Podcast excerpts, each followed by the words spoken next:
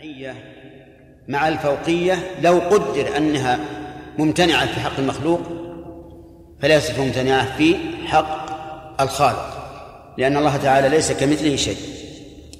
ولا نقول كما تقول الحلولية من الجهمية وغيرهم إنه مع خلقه في الأرض.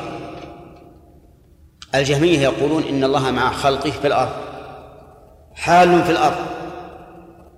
ونرى أن من قال ذلك فهو كافر أو ضال. كافر إن بلغته الحجة وأن هذا مستحيل على الله وأنه نقص في حقه أو ضال إن لم يكن كذلك. على كل حال هذا القول مرفوض. لكن قائله إما أن يكون كافرا وإما أن يكون ضالا حسب ما تقتضيه الحال لأنه وصف الله بما لا يليق به من النقائص. ثم اعلم أن مقتضى المعية عام وخاص. فإذا كان المقصود بذلك بيان إحاطة الله سبحانه وتعالى بالخلق فهي معية عامة كقوله تبارك وتعالى وهو معكم أينما كنتم ولا أدنى من ذلك ولا أكثر إلا هو معهم. هذه يسميها العلماء معية عامة المقصود بها بيان إحاطة الله عز وجل. وتكون المعية للتهديد. كما في قوله تعالى يستخفون من الناس ولا يستخفون من الله وهو معهم إذ يبيتون ما لاظ من القول. فالمقصود بذلك تهديد هؤلاء ووعيدهم. وقد يكون المراد بها النصر والتأييد. وهذه قد تقيد بوصف وقد تقيد بشخص. أكذلك؟ أنا أسأل واحد. ما الذي قلت؟ أين؟ قد تقيد بوصف. مثل إن الله مع الذين اتقوا والذين هم محسنون. واصبروا إن الله مع الصابرين. هنا لم تقيد بشخص. قيدت بوصف فمن كان متقيا محسنا كان الله معه. ومن كان صابرا كان الله معه. وقد تقيد بشخص كقول الله تبارك وتعالى إذ يقول لصاحبه لا تحزن إن الله معنا. وكقول الله تعالى لموسى وهارون لا تخافا إنني معكما أسمع وأرى. فهذه أربعة أنواع. الأول أن يكون المقصود بيان الإحاطة والثاني أن يكون المقصود التهديد والثالث أن يكون المقصود النصر والتأييد لكن مقيدا بوصف. والرابع أن يكون المقصود النصر والتأييد ولكن مقيد بشخص. وكلها لا تنافي علو الله عز وجل. فإن هذه المعية ثابتة على ثابتة على وجه الحقيقة لكن لا تنافي علو الله فهو مع خلقه وهو على عرشه. قال ونؤمن بما أخبر به عنه رسوله صلى الله عليه وسلم أنه ينزل كل ليلة إلى السماء الدنيا حين يبقى ثلث الليل الآخر فيقول من يدعوني فأستجيب له من يسألني فأعطيه من يستغفرني فأغفر له. ينزل إلى السماء الدنيا. كيف ينزل؟ الله أعلم. إذا سألنا سائل وقال كيف ينزل؟ قلنا أنت مبتدئ كما قال مالك في من قال كيف يستوي؟ كيف استوى؟ ما أراك إلا مبتدعا أو ما أراك إلا مبتدعا نقول أنت مبتدع. قل ينزل ولا تقل كيف ينزل. لأن الله الرسول أخبرنا أنه ينزل ولم يخبرنا كيف ينزل ولو كان ذلك خيرا لنا لأخبرنا. إلى السماء الدنيا حين يبقى ثلث الليل الآخر. ومن أين يبتدئ الليل وإلى أين ينتهي؟ يبتدئ الليل بالإجماع من غروب الشمس. لقول الله تعالى ثم أتموا الصيام إلى الليل وقال النبي صلى الله عليه وسلم إذا أقبل الليل من ها هنا يعني من المشرق وأدبر النهار من ها هنا يعني من المغرب وغربت الشمس. غربت الشمس. إذن الليل يبتدئ حامل. نعم بالإجماع. وبالدليل أيضا أتم الصيام إلى الليل أي إلى غروب الشمس كما فسره الحديث. وإلى أين ينتهي؟ فيها فيها قولان لأهل اللغة. قيل بطلوع الفجر وقيل بطلوع الشمس. ونحن نقول أما فلكيا فإنه ينتهي بطلوع الشمس. لأن طلوع الشمس وغروبها هو الفاصل بين الليل والنهار. وليس وليس الضوء الذي يكون من الشمس. ولو كان الضوء الذي يكون من الشمس لقلنا إن الليل لا يدخل إلا إذا غاب الشفق. فنحن نقول إن أريد الليل الفلكي فإنه ينتهي بإيش يا ولد؟ أي نعم.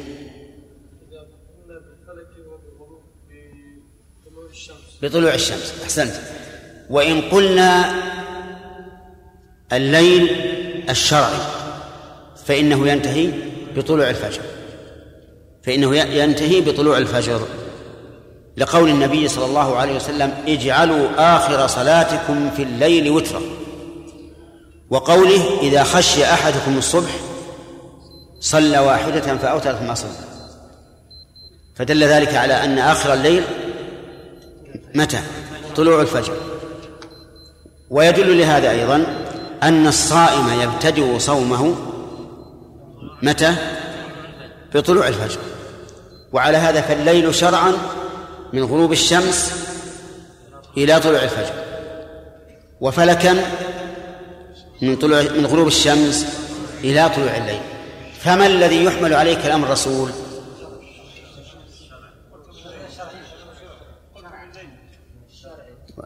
هنا وهنا.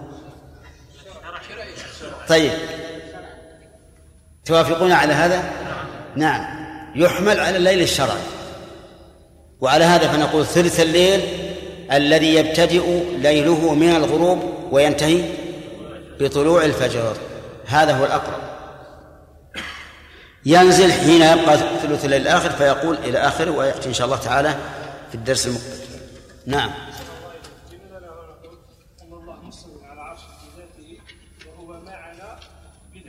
نعم. نحن نحن نحن نعتقد هذا. لكننا لا نقول بذاته. لماذا؟ لأنه يفهم من بذاته الحلول حيث قال به من قال. فلذلك نتحاشى هذا. أما الذي أدين الله به فهو سبحانه وتعالى معنا هو نفسه ونفسه معنا لكنه في السماء على عرشه. إنما نحن لا ننطق بها لئلا يتوهم واهم.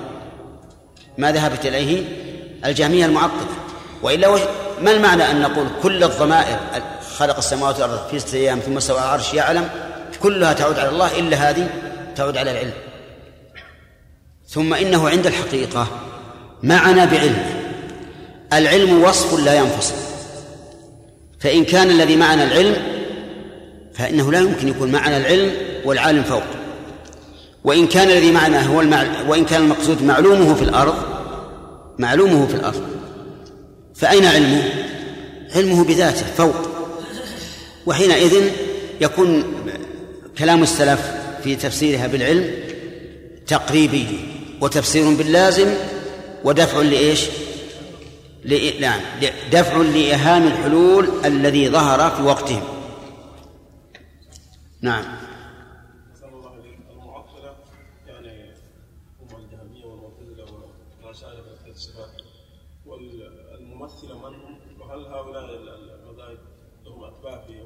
أي المعطلة مأخوذ من التعطيل والتعطيل هو التخلية.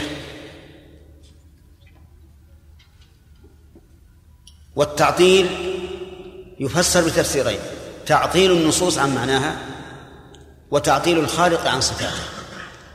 وكل هذا وقع فيه أهل التعطيل. عطل النصوص عن معناها الذي أراد الله به بها ورسوله وعطلوا الخالق من أوصافه التي ثبت له بالكتاب والسنة.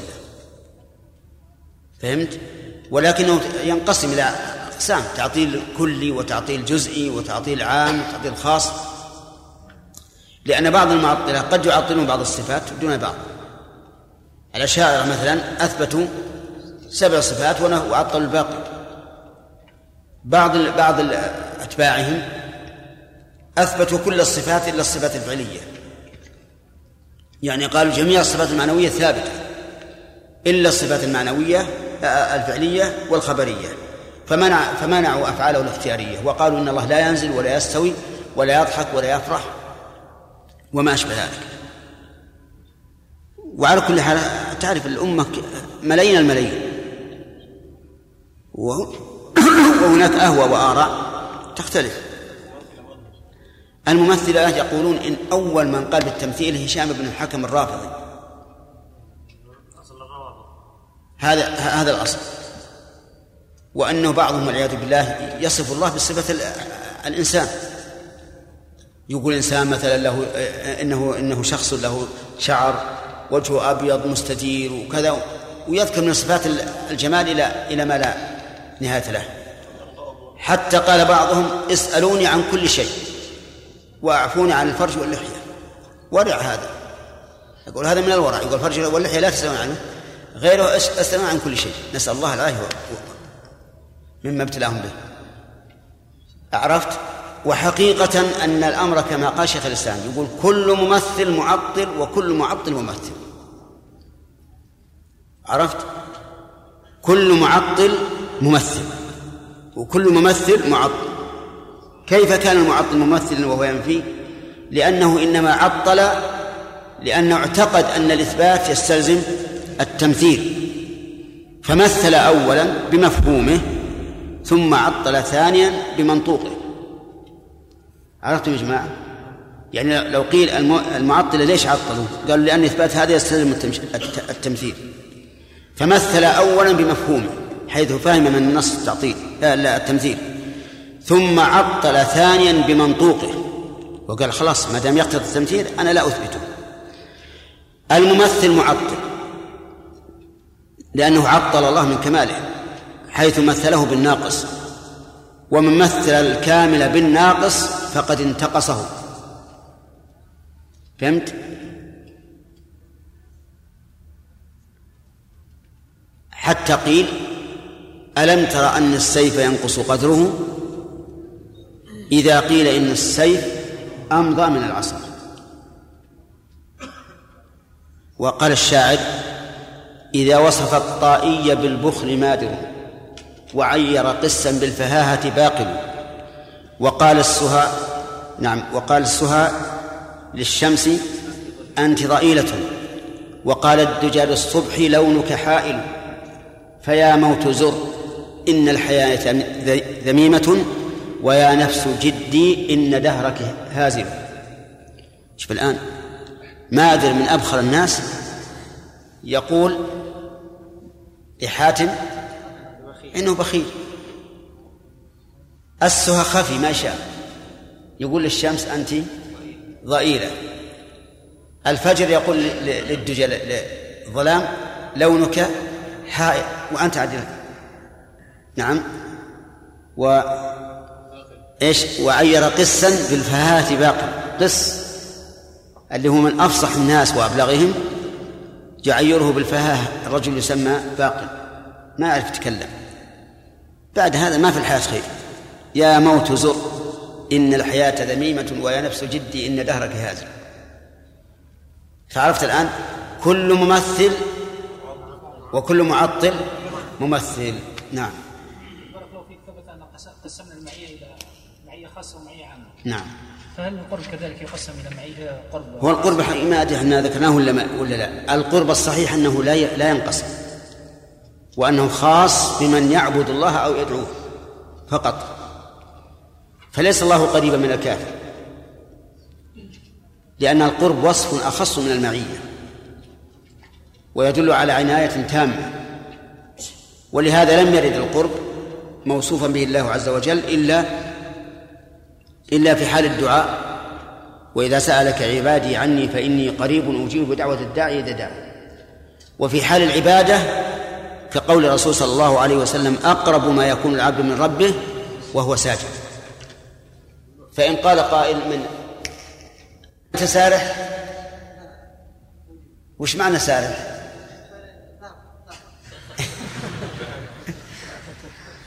اللهم اهدنا فيما هديت حط بالك يا آه، أقول القرب خاص فإن قال قائل أليس الله يقول ولقد خلقنا الإنسان؟ ونعلم ما توسوس به نفسه ونحن أقرب إليه من حبل الوريد إذ يتلقى المتلقيان والإنسان هنا يشمل المؤمن والكافر.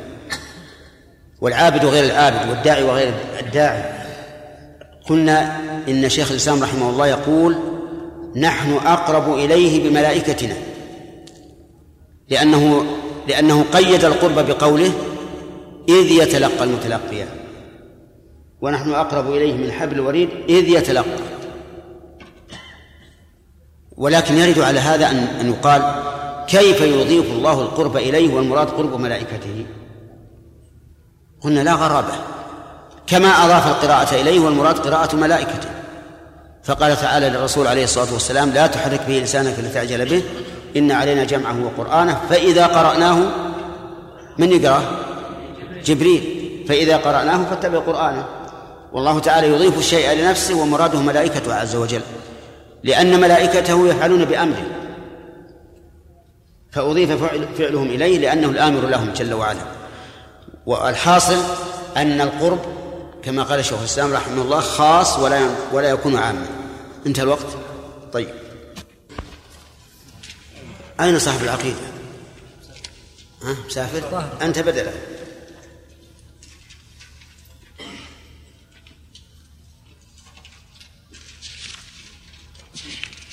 بسم الله الرحمن الرحيم قال شيخنا حفظه الله تعالى ونؤمن بما أخبر به عنه, عنه رسوله صلى الله عليه وسلم أنه ينزل كل ليلة إلى السماء الدنيا حين يبقى ثلث الليل الآخر الأخير فيقول من يدعوني فأستجيب له من يسألني فأعطيه من يستغفرني فأغفر له.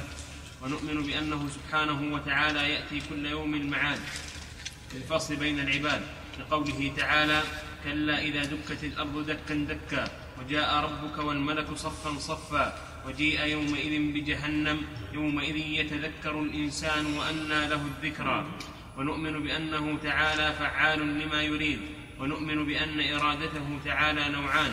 كونية يقع بها مراده ولا يلزم مراده. كونية يقع بها مراده ولا يلزم أن يكون محبوبا له وهي التي بمعنى المشيئة. كقوله تعالى ولو شاء الله ما اقتتلوا ولكن الله يفعل ما يريد. إن كان الله يريد أن يغويكم هو ربكم.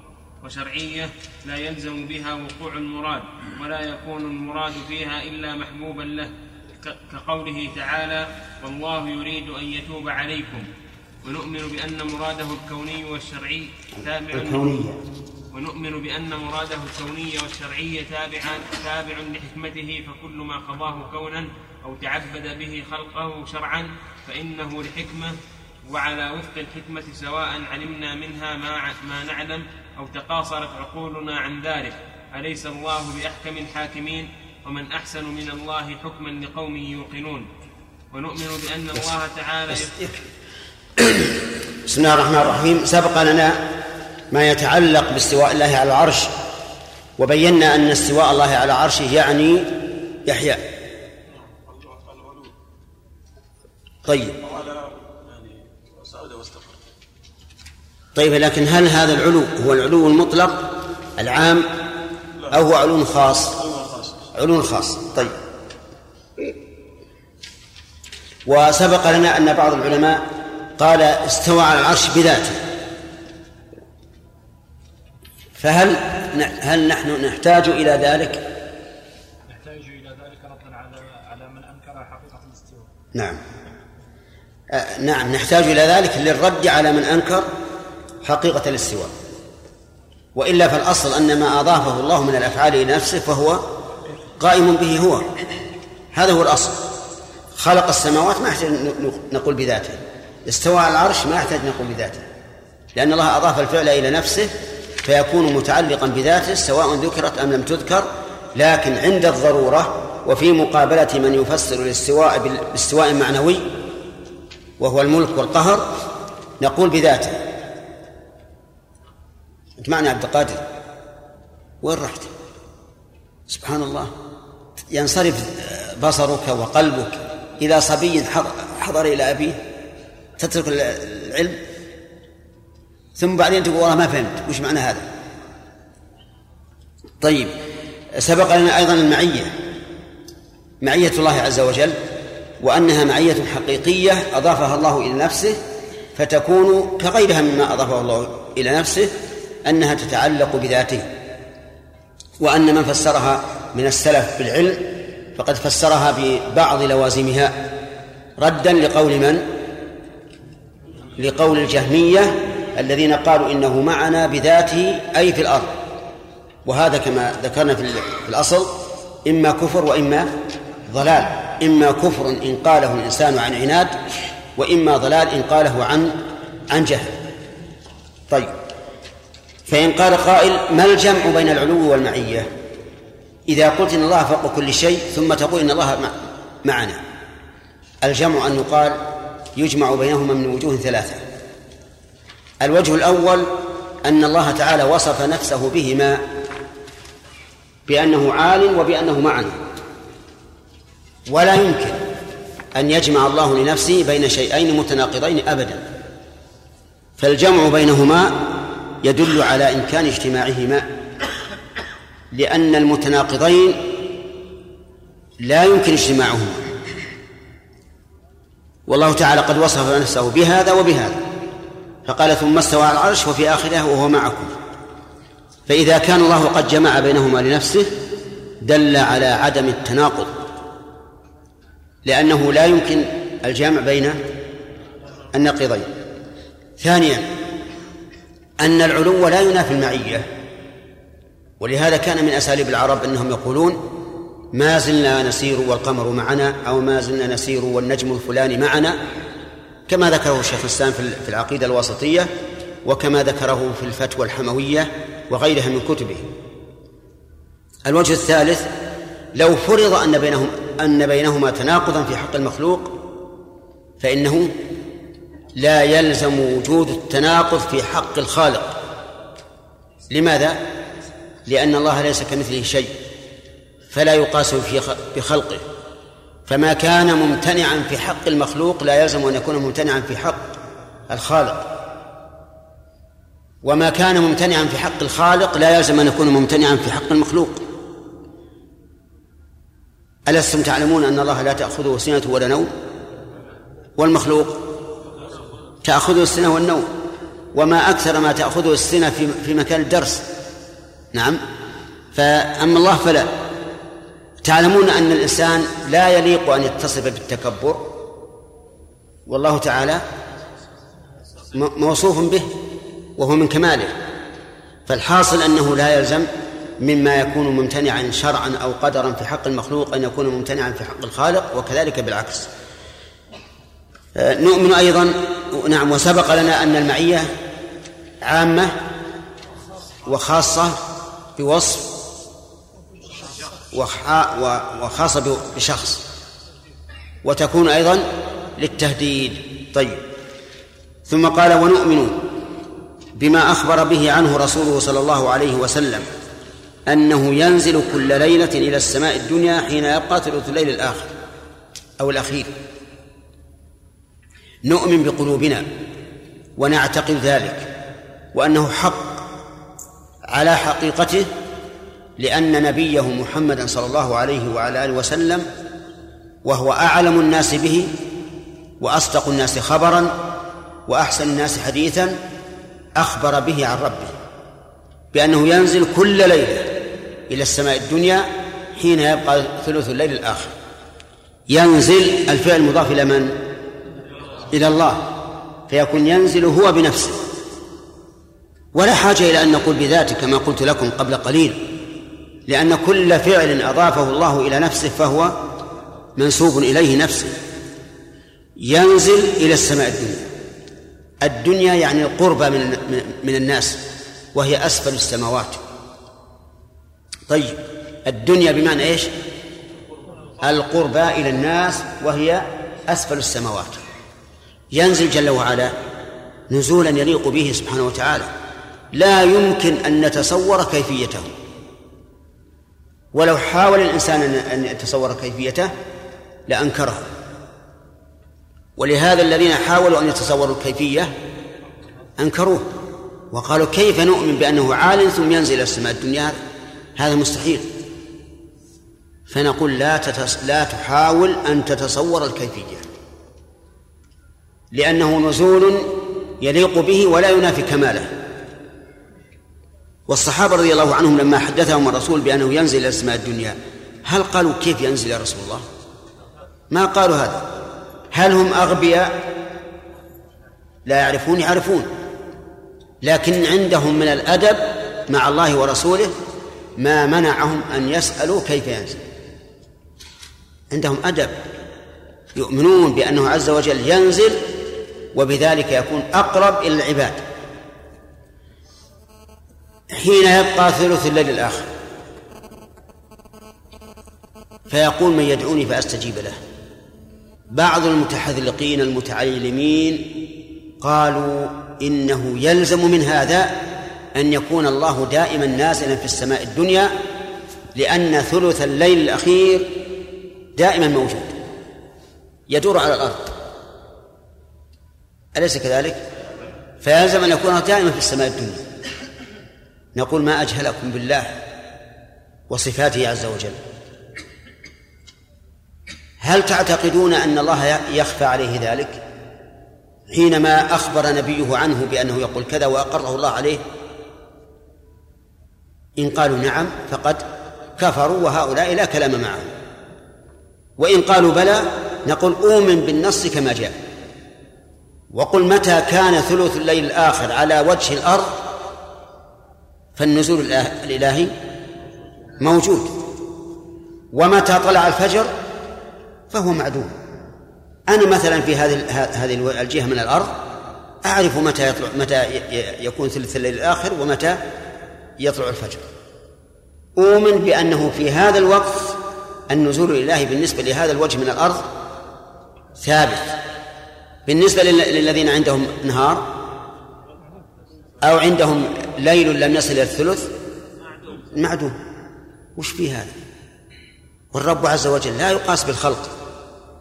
أؤمن بأمور الغيب على ما جاءت ولا تكلف نفسك في في شيء يوجب لك أن تنكر ما ثبت. ينزل ربنا فيقول استمع تعرض الله الرب عز وجل للكرم. والعطاء والنعمة والفضل. من يدعوني فأستجيب له. من؟ اسم استفهام يدل على التشجيع والتشويق. من يدعوني فأستجيب له. يدعوني يقول يا رب هذا الدعاء. من يسألني فأعطيه. أسألك الجنة. من يستغفرني يقول يا رب اغفر لي فأغفر له. فذكر الله سبحانه وتعالى ما تزول به السوء ما يزول به السوء وما يحصل به المطلوب. ما يزول به السوء في قوله لا يخف من يستغفرني لأن الذنوب سبب للسوء فإذا غفرت زال أثره. وما يحصل به المطلوب في قوله من يسألني فأعطيه. أما يا رب فهو دعاء دعاء الرب عز وجل لظهور الافتقار إليه قبل أن يقول يا رب اغفر لي أو يا رب أعطني. هكذا جاء الحديث عن النبي عليه الصلاة والسلام. وكان في الثلث الأخير من الليل لأنه ألذ ما يكون من النوم. فيهجر المرء فراشه ويقوم إلى ربه يتعرض لفضله وكرمه. ولهذا كان هذا جزاء أن الله تعالى يستجيب له إذا دعاه ويعطيه إذا سأله ويغفر له إذا استغفره. وقول السلف وأئمة أهل السنة أن هذا النزول حقيقي وأن هذا القول حقيقي. وأن الاستجابة والإعطاء والمغفرة كلها حقيقة. موصوف بها الرب عز وجل. وانحرف من انحرف من الناس وقال إن الذي ينزل هو أمر الله. ينزل إلى السماء. وتحذلق آخر وقال الذي تنزل الرحمة. وتحذلق ثالث وقال الذي ينزل ملك من الملائكة. ولكن الله أضافه إلى نفسه لأن هذا الملك نزل بأمره فهو كقوله فإذا قرأناه فاتبع قرآنه. وسبب ذلك أنهم ظنوا أن نزول الرب عز وجل كنزول المخلوق. فقالوا إذا نزل لزم أن لا يكون عاليا ولزم أن السماء تقله وأن الثانية فما فوقها تظله وهذا مستحيل على الله. يا جماعة لا تجعلون نعتقد في الله ما لا يليق به. اتقوا الله. فيخوفوننا بالله.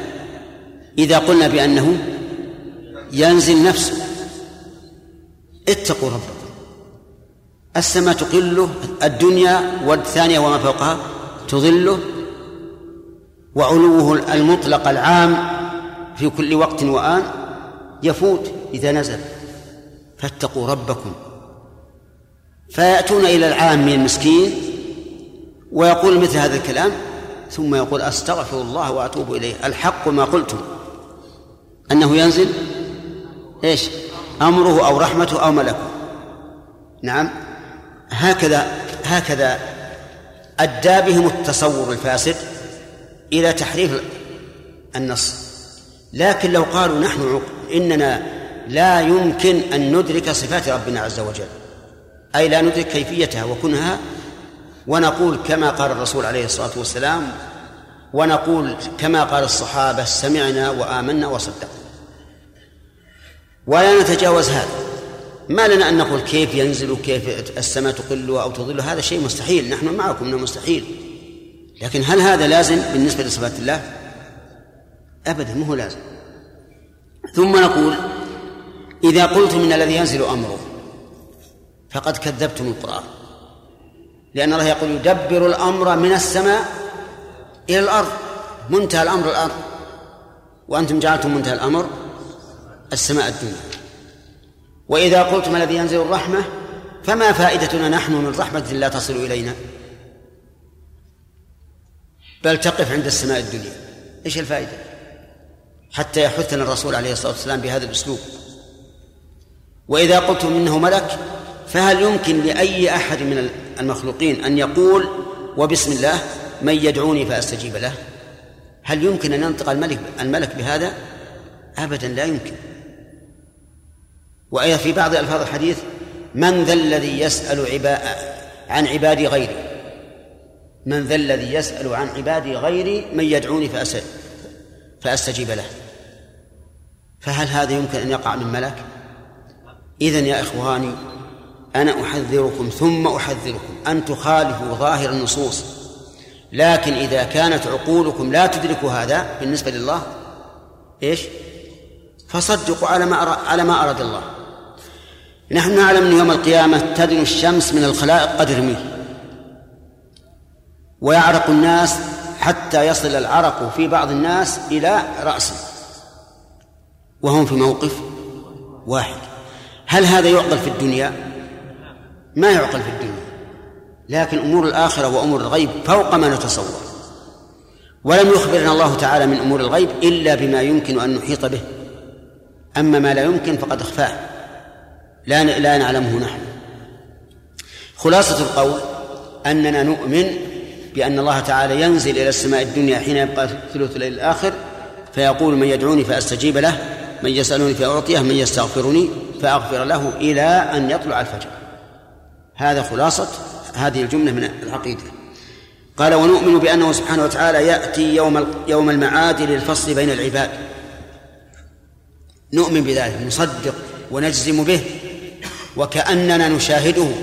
يا أسامة اطرد الشيطان. كأننا كأننا نشاهده رأي العين. لأن الله تعالى أخبرنا بذلك وثقتنا بما أخبر الله أبلغ من ثقتنا بما نراه لأن أعيننا قد ترى المتحرك ساكنا والساكن متحركا والأسود أبيض أو بالعكس لكن ما أخبر الله به فإنه حق. يأتي يوم المعاد للفصل بين العباد. فما الدليل على هذه الصفة؟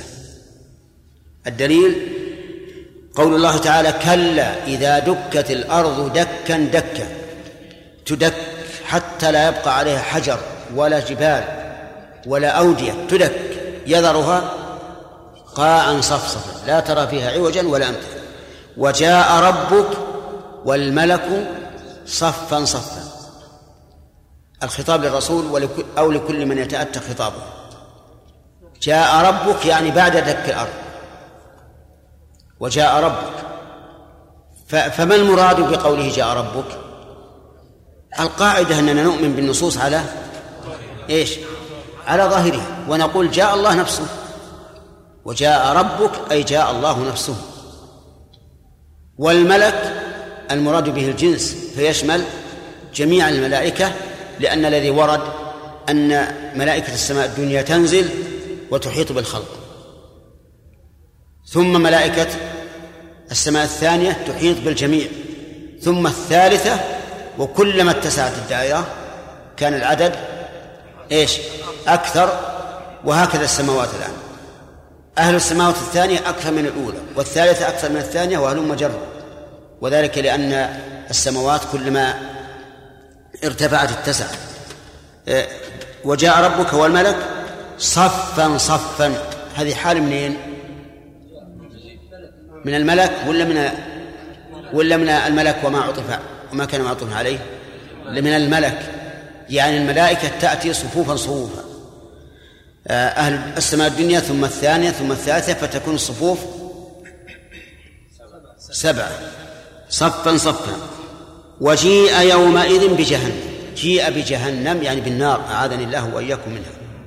ومن الذي يجيء بها؟ يجاء بها تقاد بسبعين ألف زمام. كل زمام يقود السبعون ألف ملك. وما أقوى الملائكة. لا يعلم مدى قوتهم إلا الله عز وجل. فتأتي هذه النار بسبعين ألف زمام كل زمام يقود السبعون ألف ملك. يؤتى بها وحينئذ تفر القلوب. تطلع على الأفئدة. تصل إلى قاع القلب. هيبتها وخوفها وكل إنسان يخاف. لأن الإنسان لا يدري ما مصيره حتى الآن ما تبين الأمر. ولهذا قد جيء يومئذ بجهنم يومئذ يتذكر الإنسان. لكن هل ينفعه التذكر ذاك اليوم؟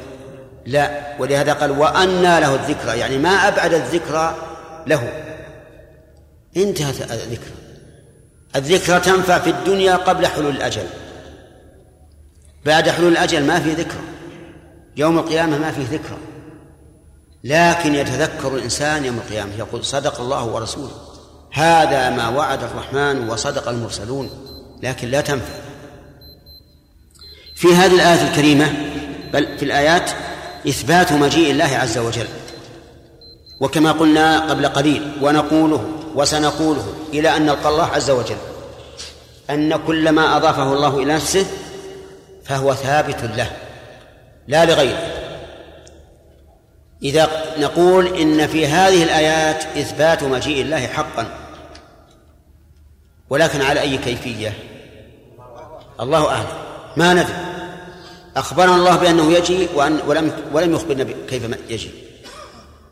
فعلينا بالسمع والطاعة والأدب مع الله أن نقول يجيء على وجه يليق بجلاله وعظمته ولا نعرف عن كيفيته شيئا.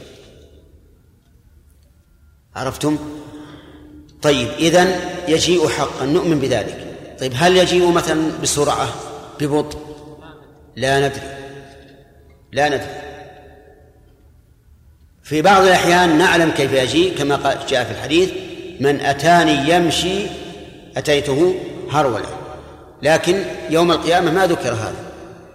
لا ندري هل يأتي هرولة أو يأتي مشيا أو يأتي على أي صفة ما نعلم. نؤمن بأنه يجيء عز وجل. حقا. الملائكة تجي أو لا تجي؟ تجي. كيف تجي؟ الله أعلم. لكن نعلم أنها صف أنها صفا صفا. تأتي صفا صفا. أما كيف؟ ما ندري. الله أعلم. لأن هذه أمور غيبية لا تدركها العقول ولا يدخلها القياس فعلينا أن نؤمن بها كما جاءت.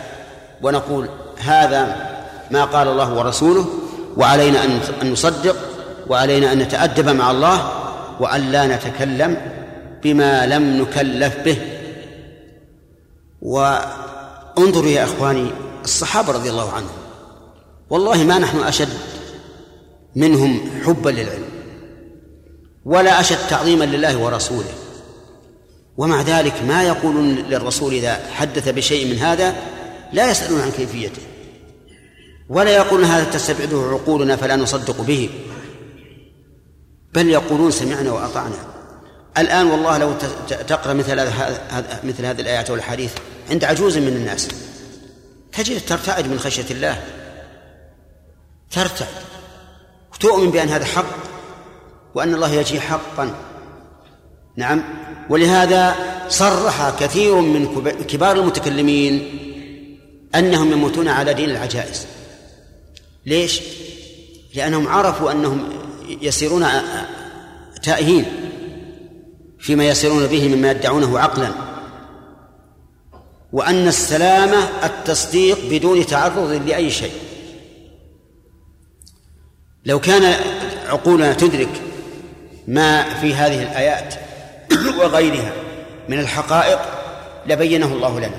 ولكن برحمته أخفاه عنا. حتى نكون مذعنين تماما للخبر. ولو كان الإنسان لا يصدق بالخبر إلا ما أدركه عقله لكان الحق تابعا ها للأهواء. ولو اتبع الحق أهواءهم لفسدت السماوات والأرض ومن فيهن بل أتيناهم بذكرهم فهم عن ذكرهم معذورون أنا أرجو يا إخواني من هنا وفي بلادكم أن تبصروا الناس بهذه الأمور. وأن تقولوا أمور الغيب ما فيها إقياس وما يتعلق بالباري لا يمكن يقاس بخلقه أبدا. أؤمن بهذا. يعني الآن مثلا جهنم يؤتى بها تقاد بسبعين ألف زمام. هل نحن الآن نعرف كيف هذه الأزمة؟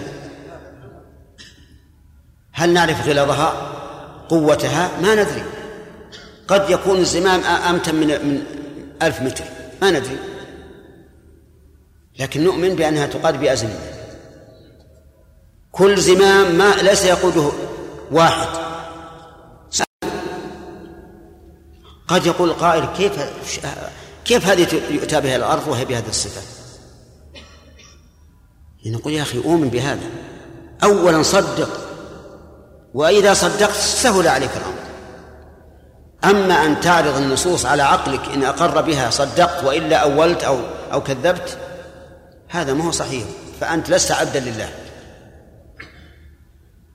فأنت عبد لهواك. ولا قياس في أمور الغيب. حطوا بالكم يا أخي. أنا أكرر عليكم هذا. حتى تسلموا في عقيدتكم وتسلموا غيركم على أيديكم إن شاء الله تعالى. وأهم شيء تمام الاستسلام لله.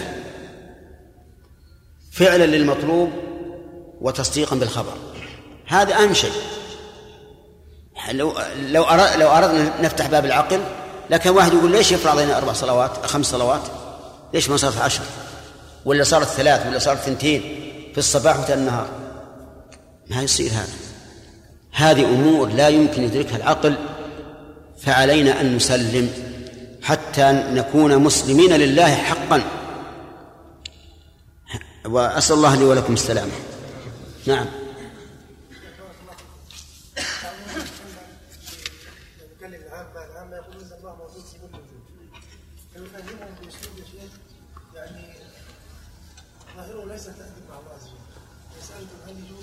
كيف يقول؟ يقول مثلا المدير هل المدير هذا ياتي مع كل عامل في الشركة كل عام شركه هو يعلم هذا يعلم وهذا لا يعلم اي من فوق من النظام الآن قلت بالأول غير ما, ما مثلت. تقول يقول العامة إن الله موجود في كل موجود. ها؟ في كل وجود. نعم نقول هؤلاء العامة نقول موجود يعني يعلم كل الموجود. أنا ما لا أنا أقول يجب نعلم نبلغ العامة. نقول الله استوى على العرش فوق لكنه موجود في كل وجود يعلم كل موجود. يعني أولا يجب أن نقل العبارة هذه من, من, ألسنتهم موجود في كل موجود يجب أن نطهر ألسنتهم منه وهذا يحتاج إلى وقت إذا كانوا معتادين.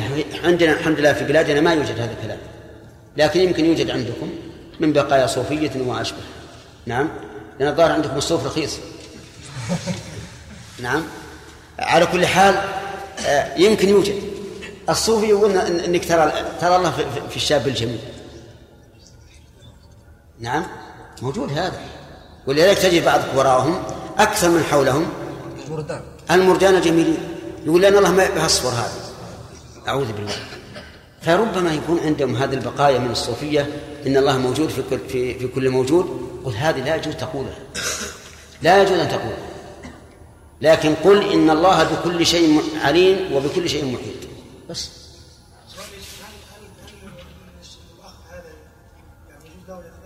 لا لا ما يجوز ما يجوز. المدير ما يستطيع يدبر ولا ولا غرفة الإدارة. نعم. شيخنا في بعض الأحاديث هناك يذكر يذكر يعني في الثلث الأول وفي شطر الليل وفي الثلث الآخر كيف نجمع بين هذه أحتاج إلى تلفون قوي الصوت. بعض يعني بعض الأحاديث يقول ان أن النزول يكون في الثلث الأول من الليل إيه؟ وبعض يكون في الثلث الأخير. في الثلث الأوسط. في بعض الأحاديث الثلث الأوسط. وفي بعض الأحاديث الثلث الأخير. الثلث الأوسط هو الذي يطابق قول الرسول عليه الصلاة والسلام أفضل القيام قيام داود كان ينام نصف الليل ويقوم ثلثه وينام سدسا وكذلك النبي عليه الصلاة والسلام كثيرا ما ينام في آخر الليل. يقوم ثلث الليل وينام السدس الأخير. كما قالت عائشة ما ألفيته سحرا إلا نائما. فهذا الذي يقول أوسط يكون ابتداء النزول من النصف. من النصف. فيحمل الحديثان لأن كليهما صحيح على أن النزول الإلهي إما أنه من النصف إلى آخر الليل للجمع بين الحديثين بالمقدار أو يقال أن الرب عز وجل ينزل مرة ثلث الليل الأوسط ومرة ثلث الليل الأخير. وهل يجوز أن يقال يا شيخ مثلا في في بداية في أوسط الليل يعني الله سبحانه وتعالى يرسل ملائكته أولا لا لا لا لا. أبدا. ينزل ينزل هو. نعم. أن تكون إحاطة وتهديد أو نصر وتأييد ونصر وتأييد قلنا إما لوصف أو لشخص. لكن نحن أخذنا أن الله عز وجل أحكامه دائما ترتبط بالصفات لا ترتبط بشخص معين لذاته. إيه؟ فالنصر والتأييد عندما قسمنا الوصف وشخص قد يفهم البعض أن الله عز وجل نصر هذا لعينه لا لا لا. إحنا قيدناها بالأمثلة. قلنا مثل قوله تعالى لموسى وهارون وقوله لنبيه. قيدناها بالأمثلة حتى أيضا معيته الخاصة بالشخص في موسى وهارون ومحمد لصفته لصفته كلها وصف. لا لا. فرق بين وصف بين وصف في شخص معين. ووصف مطلق. ووصف مطلق. نعم.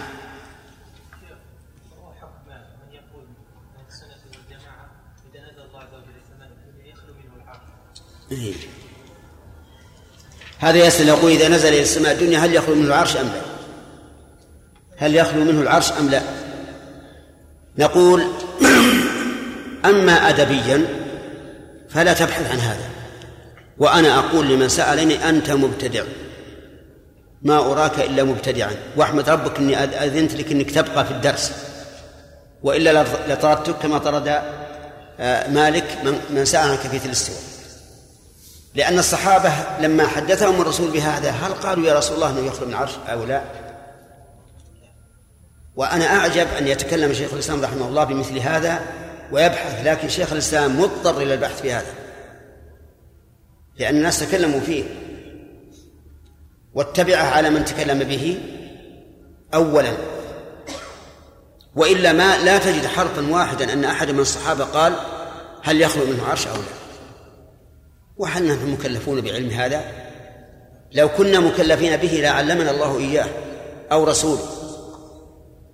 فالسكوت هذا هو الواجب. لكن إذا ابتلينا فنقول إن للعلماء في ذلك ثلاثة أقوال. القول الأول يخلو منه العرش. والقول الثاني لا يخلو منه.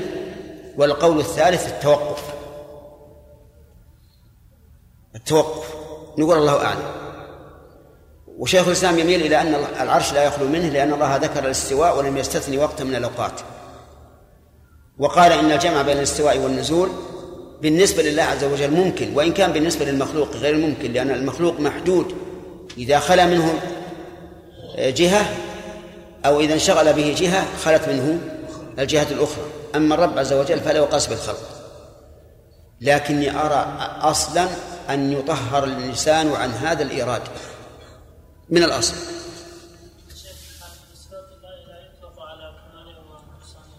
إيش؟ سبحانه وتعالى لا يطلق على كمالها ونقصانها كيف لا يطلق على كمالها ونقصانها؟ لا هو من المعلوم أن كل وصف يتصف الله به فهو كامل بل بل هو مو كامل بل هو الأكمل لأن الله قال ولله المثل الأعلى أي الوصف الأعلى أما بالنسبة للمكر والخداع والاستهزاء والكيد فهذا في في موضعه كمال.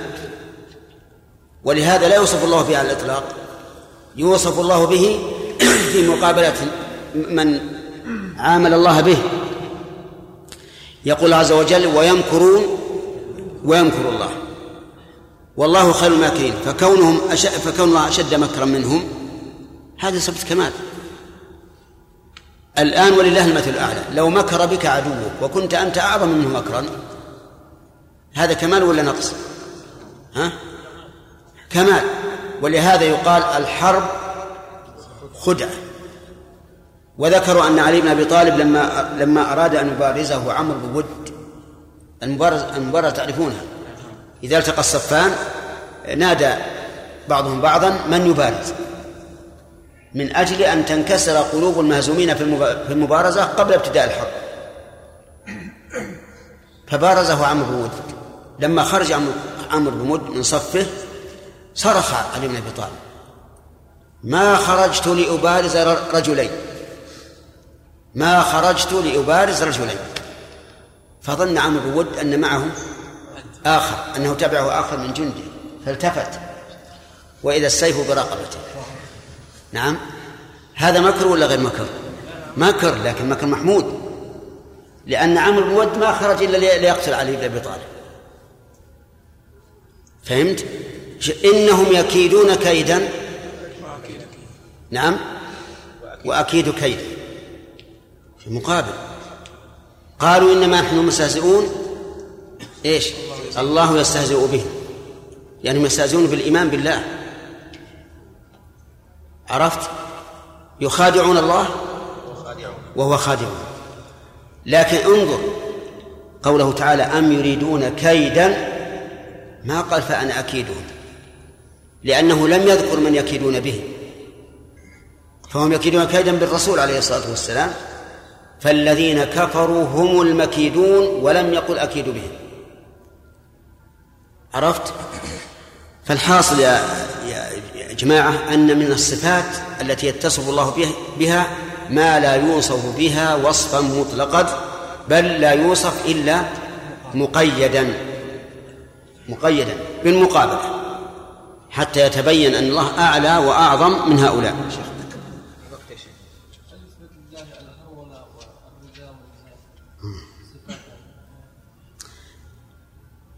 يا رجل من الذي قال ومن أتاني يمشي أتيته هرولة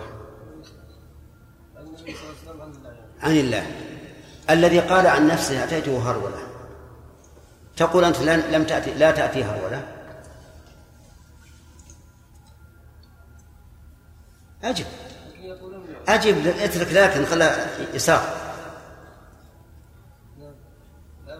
لا يقال. طيب هل قال الصحابة يا رسول الله الهرولة حقيقة أو كناية عن سرعة الإجابة وأن الإنسان إذا استجاب لربه لله ماشيا. أنت يا أخ أنا أرى أقول إذا قال الله ورسوله شيئا إذا قال الله ورسوله شيئا فلا تكلف نفسك. قل آمنت بالله ولا تقول كيف يأتي هرولة؟ ولكن الحديث الذي أشرت إليه فيه للعلماء قولان القول الأول أنه على ظاهره ونقول هي هرولة يأتي, بها يأتي الله عليها على ما أراد. ومن يأتي يوم القيامة فسيأتي على صفة ما إما هرولة وإلا مشي وإلا على أي صفة. فكذلك إذا أخبرنا الرسول بأنه يأتي هرولة فهو يأتي هرولة. ويأتي هرولة. والله أعلم. ومنهم من قال إن هذا من باب بيان أن الله سبحانه وتعالى أسرع إلى عبده من عبده إليه. وقال إن في الحديث ظاهرا إن في الحديث ظاهرا يدل على ذلك وهو قوله من أتاني يمشي فإن إتيان الإنسان فإن إتيان الإنسان الله يمشي ليس كل عبادة فيه مشي. يعني لو قدرنا مثلا إن الحج فيه مشي يسعى الإنسان من بلده إلى مكة. وأن في بعض العبادات عبادات المناسك ما هو مشي كالطواف والسعي. ممكن هذا. فيح... ف... فإن الغالب أن العبادات ما فيها مشي. الإنسان أقرب ما يكون من عبده وهو من ربه وهو ساجد وما ذلك هو ساجد ماكث ففي, الم... ففي الحديث قولان. قول أننا نجريها على ظاهرها ونقول كما قال الله عن كما قال الرسول عن ربه ونسكت. والقول الثاني نؤوله بناء على أن فيه قرينة تدل على هذا التأويل. نعم. أولا قوله تعالى وهو شديد المحال بقية الصواعق رحمه الله تعالى يطلق صفة المكر. الله تبارك وتعالى بهذه الآية وهو شديد المحال. نعم. عندنا بعض المشايخ صلى الله عليه في الجامعة لما ذكرنا الصفات المقيدة المكر والخداع الله يقول ولله المثل الأعلى. المثل والصفة فلا بد أن يكون مثل ولله الأسماء الحسنى. لهذا ما قلنا المتكلم والمريد وغير هذا. فقال هذا فقال بعض المشايخ نقول ويمكرون يمكر الله نقرأها ولكن لا نقول أنها صفة لله لأنها فيها نص كما تفضلتم يا شيخ. فأولا ما ما الجواب على هو شديد المحال و... طيب أما قوله هو شديد المحال فإنه فإن هذه الصفة ليست وصف المحال وصف شدته في محله. وصف شدة المحال في محله. يعني إذا كان المحال صفة كمال فهو شديدها عز وجل. مثل قوله ويمكرون والله ويمكر الله والله والله خير الماكرين. وقوله بل الله أسرع مكرا. فلا إشكال فيها. لأن هذه صفة لصفة. شديد المحال. فهو وصف للصفة التي هي المحال. والمحال ذكرنا أنه لا يوصف به على الإطلاق. الذين قالوا أنتم أهل السنة تقولون نثبتها من جهة من جهة كمال فقط. فقال ابن القيم قد ثبتت مطلقا. وذكر هذه لا ما فيه نظر. لأن الآية اللي قبلها نفس الكلمة اللي قبلها في الآية وهم يجادلون في الله. وهو شديد المحال. مجادلتهم في الله لا شك أنهم يتحيلون على كل ما يستطيعون أو بكل ما يستطيعون من تحقيق قوله. ولا بد أن يكون فيه مكر. وإن شاء الله ترين النص في هذا لابن القيم. نعم. أما القول الثاني فهذا ليس بصحيح. ابدا. من اولا من ادعى نسبة شيء إلى إلى إلى شيء فليأتي بالدليل. نطالب بصحة النقل. ثم إذا قالها شيخ الإسلام لا بد أن يكون هناك قرائن تدل على أنه آه، قيدها بشيء. لأن المعروف من حال شيخ الإسلام أنه يتقيد بما جاءت به السنة أو القرآن لكنه ليس بمعصوم. فلا بد أن يكون هناك قبل آه، أن يكون قبل هذا كلام موطئ لها أو آه، كلام متأخر مؤيد لها. الحسنى والأعلى يا شيخ. يعني معناها واضح من حسن اسم تفضيل أنا فاهم لكن لماذا المتكلم والمريد ما جعلناهما من أسماء الله والمخرج مع أنها نفس الشبهة يا شيخ في المتكلم ما نجعل اسماء الله والمكر مثلا. نعم. المكر يظهر به الأعداء مظهر القول. فيحتاج إلى أن يرد عليهم بما هو أقوى. والكلام المطلق كما تعرف مو على كل حال. قد يكون الكلام قوي وردي بليغ غير بليغ حسن غير حسن. فلذلك لم يوصف الله بالمتكلم على الإطلاق لكن يخبر عنه بأنه متكلم. ما يخالف راح الوقت لكن إن شاء الله في خير. ولا عاد إحنا ودنا الفرائض بعد نخلصها. لا ما هو اسم هو صفة. صفة إذا وجد مقتضى. والأخ ما سأل عن عن المكروه هو اسم ولا لا؟ يسأل عن بعض الأشياء التي لا تطلق على أنها اسم. إيه؟ لا لا لا ليس باسم. لا هو صفة. ها؟ كيف؟ الوقت. اي ما يخالف. أنا والله يعني تحقيق العقيدة أهم عندي من كل شيء. يعني لو لم تستفيدوا من هذه الإجازة إلا بعض الأشياء التي في قلوب بعض الناس لأنه يقرر عليهم أشياء خلاف مذهب السنة. وكما قلت لكم وأنا أحرص يعني بقدر ما أستطيع أن يكون تقريري أيضا في في باب العقيدة لقواعد. قواعد. لأن الكلام على كل صفة بمفردها يطول.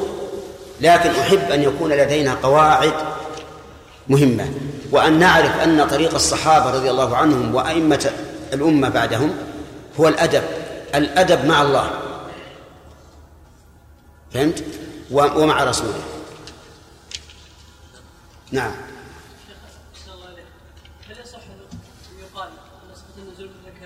ها؟ النزول مثل ذاتية هو اولا لا لابد ان نعلم أن كل شيء يتعلق بإرادته ومشيئته فهو صفة فعلية. فهمت؟ وأن الفعل جنس يدخل تحته أنواع والأنواع يدخل تحتها أحاد. فمثل الفعل جنس يدخل فيه الكلام النزول الاستواء الرزق الإحياء الإماتة. هو جنس يشمل كل فعل يصدر من الله عز وجل. هذا هذا الجنس يكون فيه أنواع. الكلام أنواع. خبر استخبار أمر نهي. هذه الأنواع أيضا لها أحاد. أقيموا الصلاة هذا واحد. آتوا الزكاة هذا واحد. وكله أمر. فالفعل يعني إثبات الأفعال واسعة لا نحصيها شيخ نستطيع نقول أن الصفة التي يسمى بها الله عز وجل هي صفة ذاتية يعني كل الصفات المستخرجة من الأسماء هي صفات ذاتية. هل يمكن أن... ما يم... الآن ما أستطيع أن أجيب عن هذا يحتاج إلى تأمل. نعم.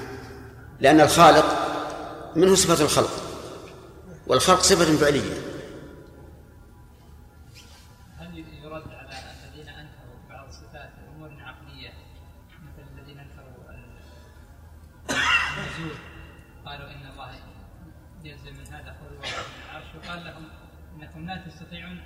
تدركوا بعض الأمور الواقعة. الان فلو حدثوا قبل مثلا حصول هذه الأجهزة مثل التلفونات قبل حصولها لأنكروها لأنهم لم يدركوا.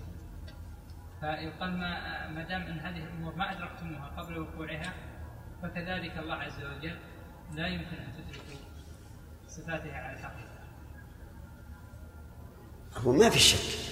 يعني كون الإنسان لا يدرك ما كان خبرا سواء حاضر أو مستقبل هذا أمر واقع. يعني لو قيل لنا أن الإنسان يكتب كتاب في أمريكا مثلا ويرسل الكتاب بلحظة إلى إلى إلى هنا في القصيم. هذا ما يصير. وش اللي يجيبه؟ مع أن يطير؟ أمامه جبال وأمامه دور وأمامه أشجار. شلون يجي؟ ورقة تجي مع هذا ما يصير. نعم. ما ما يصدق. كذلك أيضا لما قال بعض الناس قال قائل منهم إني كان لي قرين يقول أئنك لمن المصدقين؟ أئذا متنا وكنا ترابا وعظاما أئنا لمدينون؟ قال هل أنتم مطلعون؟ فاطلع فرآه في سواء الجحيم. قرينة رآه في سواء الجحيم في وسطها في قرارها. قال له تالله إن كدت لتردين ولولا نعمة ربي لكنت من المحضرين. يعني من يصدق إن هذا في اعلى عليين وهذا في أسفل السافلين ويخاطب؟ يخاطبه الآن وقع من صنع الآدم. في التلفونات الآن يرى يرى المتكلم فيها صاحبه ويخاطب. بل بل يعتقدون مؤتمرات وندوات على هذه الراديو يضعون شاشة كبيرة وتخرج الناس هذا في ألمانيا وهذا في أمريكا وهذا في باريس وهذا في لندن. ما, ما نصدق. على كل حال أهم شيء أن نقول الرب عز وجل شأنه عظيم كبير فوق ما نتصرف ما ما نتصور. ما يمكن أن نقيس صفاته بصفاتنا. بوجه من الوجوه. الرب يجب أن يكون في في القلب تعظيم له لا يساوي أي تعظيم ولا يساويه أي تعظيم. ما هي المسألة قياسية؟ حتى تقول مثلا هكذا وهكذا كأنما نسأل الله العافية تشرح الله عز وجل. وشن أصابعه؟ هل له أظفار؟ هل له شعر؟ أعوذ بالله. نسأل الله العافية. مسألة ما هي هينة يا أخوان؟ في جانب الربوبية ما هي بهينة. هل أحد يخلق مثل نجم من النجوم؟ أو شمس من الشموس؟ أرسلوا أقمار صناعية إلى إلى ما لا نهاية له وعجزت أن تمكث ولا خمسين سنة. هذه لا لا تحاولون أن تقيسوا الخالق بالمخلوق بأي حال من الأحوال. من من نحن؟ خلق الإنسان ضعيفا. عليه أن يصدق بما بلغه وأن يعرض عما لم يبلغه هذا الواجب يا أخوان. ولو حاولتم سوى ذلك ستضلون عاد انتهى الدرس لكن بناخذ الدرس الفرائض من خالد. نقول إن دل عليه دليل صحيح فهو متعين ومحمود. أما التحريف فمذموم مطلقا. فما هو الفرق؟ إذا استند التأويل إلى دليل صحيح شرعا فهو حق. عرفت؟ ولكننا نقول ليس هذا تأويلا في الواقع بل هو تفسير وأن ما زعم أن الظاهر فيه خلافه فهو كذب. وأما إذا لم يدل عليه دليل فلا يصح أن نسميه تأويلا. ولهذا نرى أن من سموا أنفسهم من التأويل أنه غير صحيح. لكن تسموا بأهل التأويل تلطيفا للموضوع الذي يسلكونه أو للمنهج الذي يسلكونه. وأحق ما يوصفون به أن يقال هم أهل تحريف طيب. مثلا قال قائل إن قوله تعالى تجري بأعيننا إذا قلنا المعنى أنها تجري ونحن نراها بأعيننا فهذا تأويل. نقول ما هو تأويل؟ لأن هذا تأويل بناء على أنك فهمت أن السفينة تجري في جوف العين وهذا فهم خاطئ. ولهذا وليس هذا مثل الآية. ولا تفيده الآية بأي حال من الأحوال. فأنت ادعيت أن هذا تأويل بناء على فهمك. والباء في قول تجري بأعيننا للمصاحبة يعني تجري وعيني وأعيننا تصحبها. عرفت؟ ومثل أيضا أشياء كثيرة من هذا النوع. ذكرنا منها طرفا في كتابنا القواعد المثلى في صفات الله وأسمائه الحسنى. الخمس انتهت؟ خلاص. بسم الله الرحمن الرحيم. ونؤمن بأنه تعالى فعال لما يريد. ونؤمن بأنه بأن إرادته تعالى نوعان. قونية يقع بها مراده ولا يلزم أن يكون محبوبا له. وهي التي بمعنى المشيئة كقوله تعالى ولو شاء الله ما اقتتلوا ولكن الله يفعل ما يريد. إن كان الله يريد أن يغويكم هو ربكم. وشرعية لا يلزم بها وقوع المراد ولا يكون المراد فيها إلا محبوبا له. كقوله تعالى والله يريد أن يتوب عليكم. ونؤمن بأن مراده القوني والشرعي تابع لحكمته فكل ما قضاه قونا أو تعبد به خلقه شرعا. فإنه فإنه لحكمة وعلى وفق الحكمة سواء سواء علمنا منها ما, ما نعلم أو تقاصرت عقولنا عن ذلك. أليس الله أحكم الحاكمين؟ ومن أحسن قوم يوقنون. بسم الله الرحمن الرحيم. هذه الآيات في الإرادة. يقول نؤمن بأنه تعالى فعال لما يريد. فعال لما يريد. فكل ما أراده فعل عز وجل. لا يمتنع عليه شيء. والمخلوق هل هو فعال لما يريد؟ لا. قد يريد الشيء ويعجز عنه. وقد يريده مع القدرة ثم يحال بينه وبينه. فالمخلوق ليس فعالا لما يريد. والرب عز وجل فعال لما يريد. كل ما أراده فعله. وهل يسأل عما فعل؟ قال الله تعالى لا يسأل عما يفعل وهم يسألون. ومعنى لا يسأل أنه أن كل ما فعله فهو الحكمة. فلا يحتاج أن تقول فعلته عبثا بل هو لحكمة ولذلك لا يسأل عما يفعل. أما غيره من الفاعلين فإنه يسأل لما فعلت هذا؟ قال فعلت لكذا وكذا وقد يكون وقد تكون هذه الغاية مذمومة. طيب فعال لما يريد. إذا قال قائل هذا بالنسبة لما لم يكن فيكون واضح. يعني يريد الشيء المعدوم فيكون. لكن إذا أراد أن يعدم شيئا فهل يصح أن نقول إنه فعال لما يريد؟ نقول نعم لأن الإعدام فعل داخل في الفعل.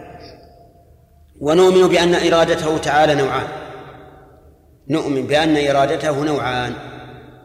وهنا يقول قائل ما الذي دلنا على أنها نوعان؟ الجواب أن كثيرا من مثل هذا التعبير يدل عليه التتبع والاستقراء. يعني أننا تتبعنا آيات الإرادة فوجدناها لا تخرج عن هذين النوعين. أولا إرادة كونية يعني أراد هذا الشيء كونا. يقع بها مراده. ولا يلزم أن يكون محبوبا هذه الإرادة الكونية. الإرادة الكونية يقع بها المراد ولا بد. وهل يلزم أن يكون محبوبا؟ لا. قد تكون فيما يحب وفيما وفيما لا يحب. مثلا المعاصي معاصي الإنسان. هل هي مرادة لله كونا؟ نعم مرادة كونا. هل هي محبوبة؟ لا الطاعات إذا فعلها العبد مرادة لله كونا وهل هي محبوبة؟ نعم محبوبة. إذن الإرادة الكونية يقع بها المراد ولا يمكن أن يتخلف لأنه فعال لما يريد.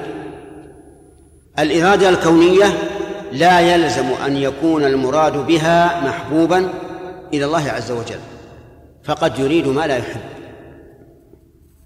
عرفتم ولا لا؟ طيب فإذا قال قائل كيف يريد ما لا يحب؟ هل أحد يجبره؟ لأننا لا نرى أحدا يريد ما لا يحب إلا مع الإكراه صح ولا لا؟ قلنا لا مكره له لكن يريد ما لا يحب لمصلحة فوق كراهته لما لما يكره يريد ما لا يحب لمصلحة تربو على مفسدة كونه يكرهه الله عز وجل.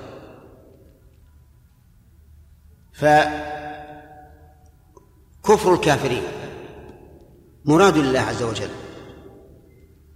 مراد لله عز وجل. ولولا ذلك لانتفت الحكمة من الخلق كله. قال الله تعالى هو الذي خلقكم. إيش؟ فمنكم كافر ومنكم مؤمن. ولولا هذا الاختلاف لبطل الأمر والنهي. ولا يمكن أن يكون الأمر والنهي ساري المفعول مفيدا إلا باختلاف الناس إلى مؤمن وكافر وعاصي ومطيع. انظر إلى قول الله تبارك وتعالى ولو شاء ربك لجعل الناس أمة واحدة ولا يزالون مختلفين.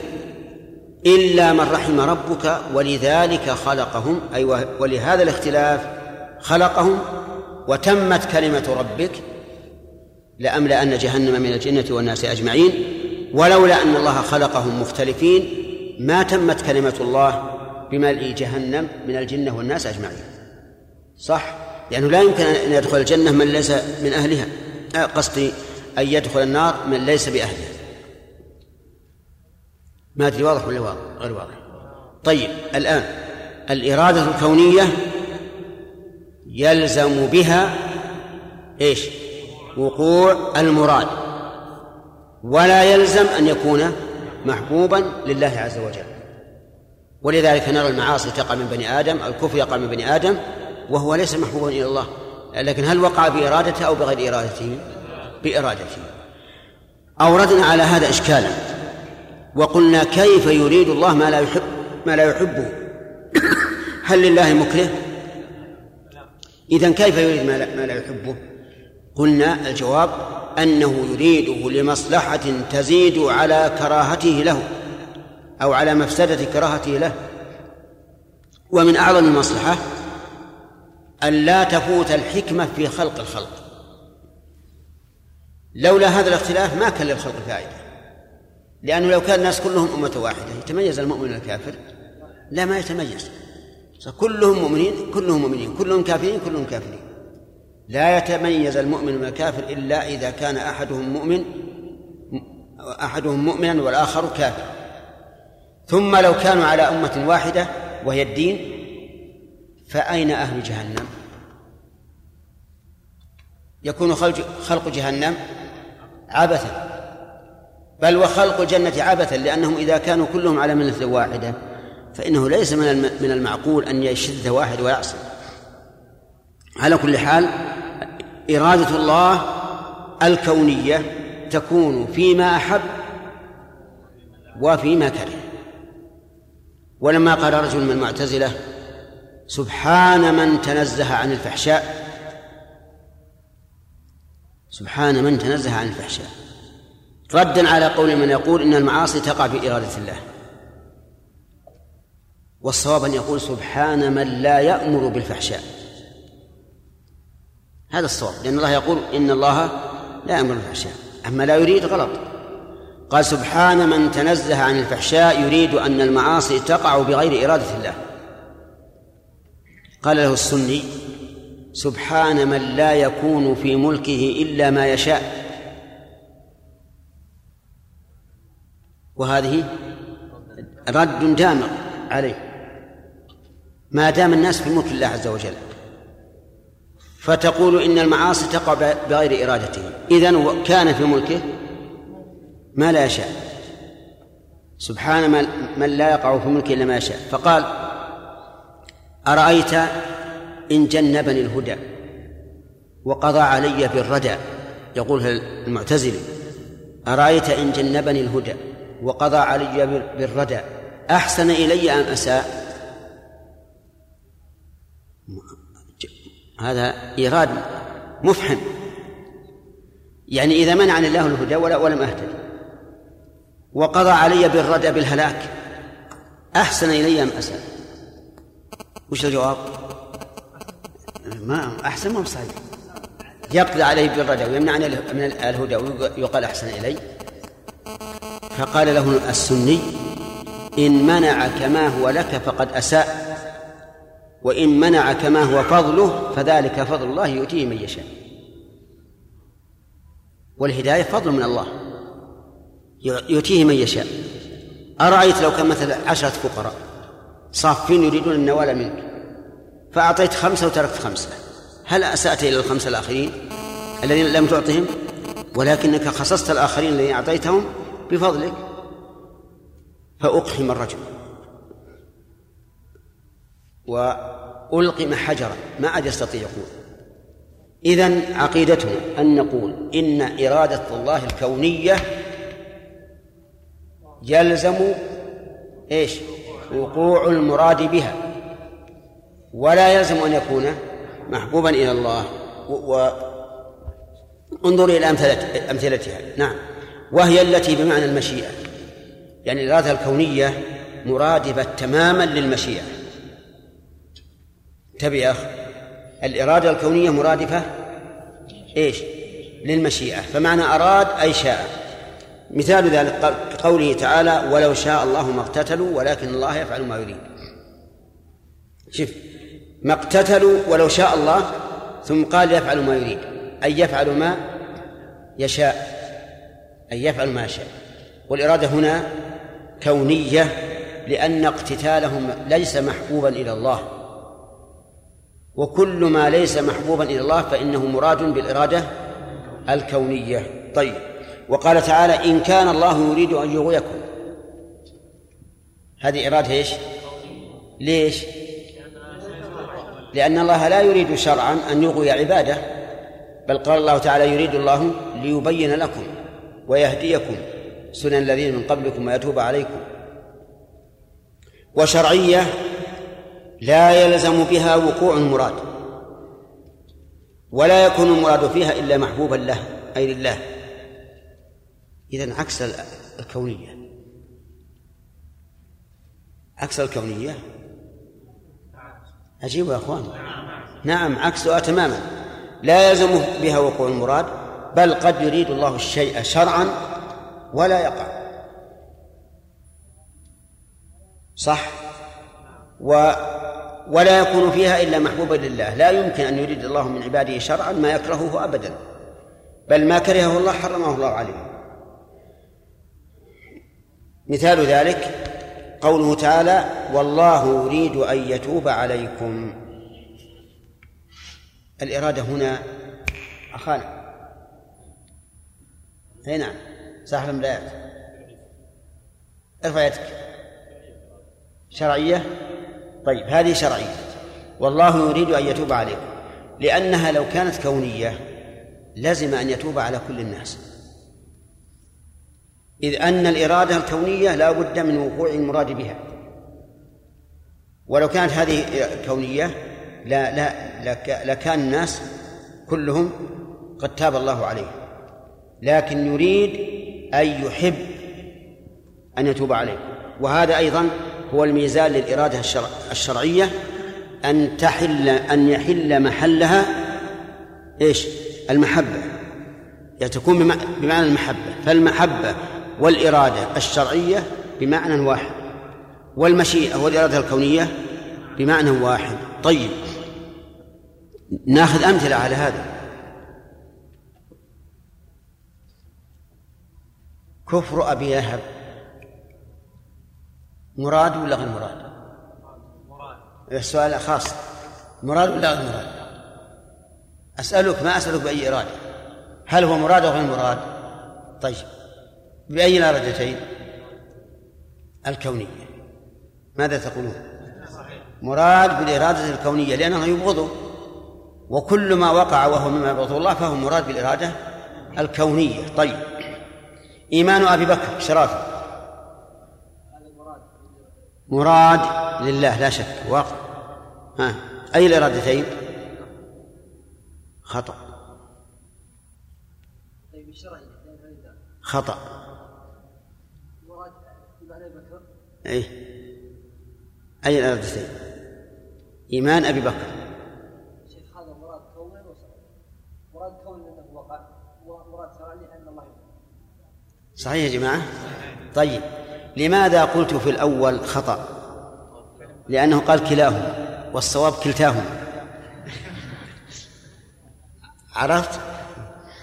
لو قلت بالإرادتين سلمت لكن أردت شيئا ويقول بعض الناس إن الغراب أراد أن يقتدي أن يقتدي أو يقلد الحمامة في مشيته في مشيته. تعرفون الفرق بين مشية الحمام ومشية الغراب؟ فأراد أن يقلدها حاول حاول عجز لا لا يكون مثلها. فأراد أن يعود إلى مشيته الأولى فإذا هو قد نسيها فقيل في المثل ضيع مشيته ومشية الحمامة. أي نعم. طيب. إذن إيمان أبي بكر يا أخ محمد. طيب بالإرادتين. نعم بالإرادتين جميعا الكونية والشرعية. طيب.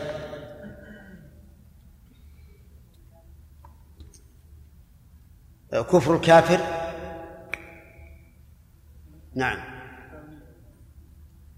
كفر الكافر مراد بأي الإرادتين؟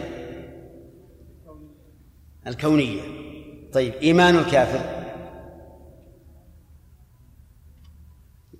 يعني أراد الله من الكافر أن يؤمن.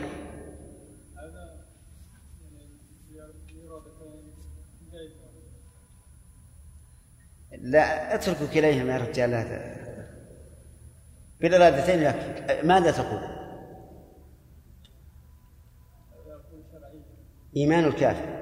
مراد بالإرادة الشرعية وليس مرادا بالإرادة الكونية لأن الله لأنه لم يؤمن. نقول إيمان الكافر وهو لم يؤمن على على كفره. نقول مراد بالإرادة الشرعية لأن الله يحب منه أن يؤمن ولكنه لم يكن مرادا بالإرادة الكونية لأنه لم لم يقع.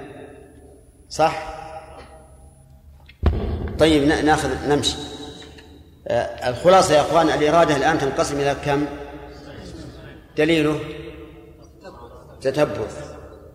آه، إرادة كونية وهي التي يقع بها المراد وتكون فيما يحب الله وما لا يحب وترادف لفظ المشيئة.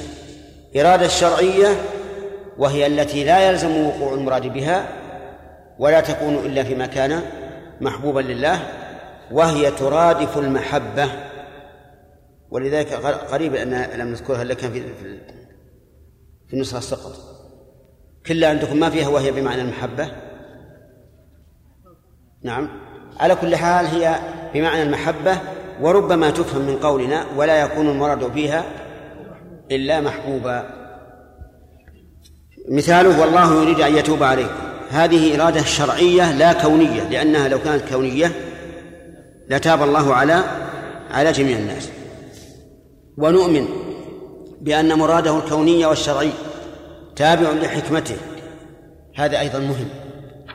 ما أراده الله تعالى كونا أو شرعا فإن الحكمة تقتضيه لأن مراده تابع لحكمته.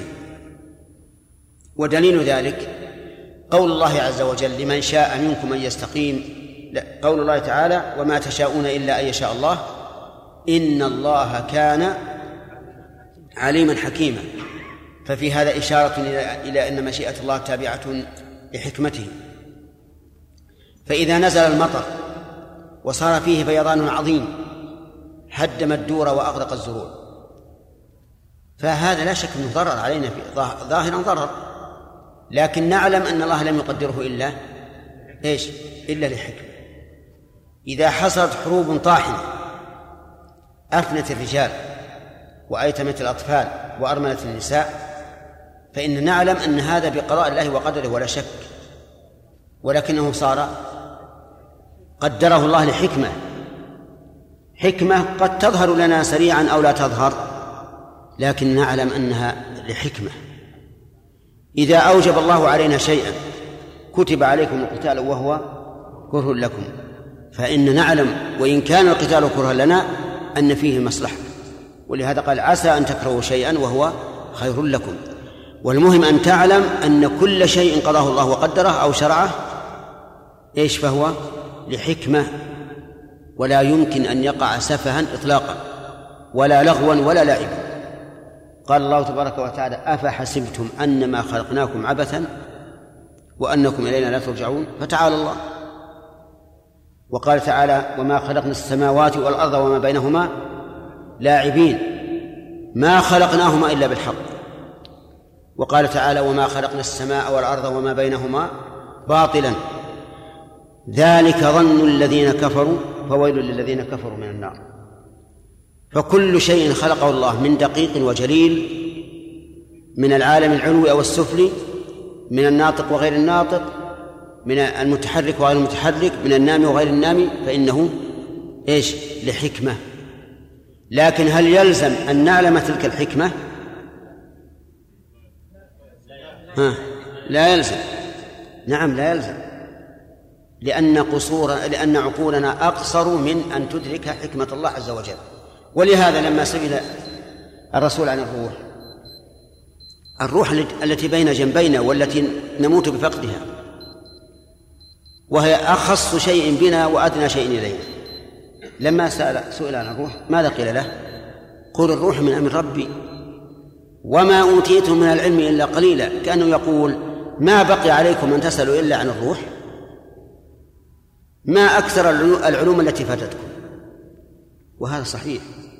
فإذا يجب يا إخواني أن نعلم علم اليقين أن الله جل وعلا لا يقدر شيئا إلا لحكمة حتى وإن كان ظاهره أنه ضرر علينا فهو لحكمة. فمثلا الفيضانات التي دمرت البلاد أغرقت الزروع هدمت البناء أهلكت المواشي أهلكت بعض الناس. مكروهة لنا لكن لحكمة. الذين قتلوا في هذا شهداء. الغريق شهيد.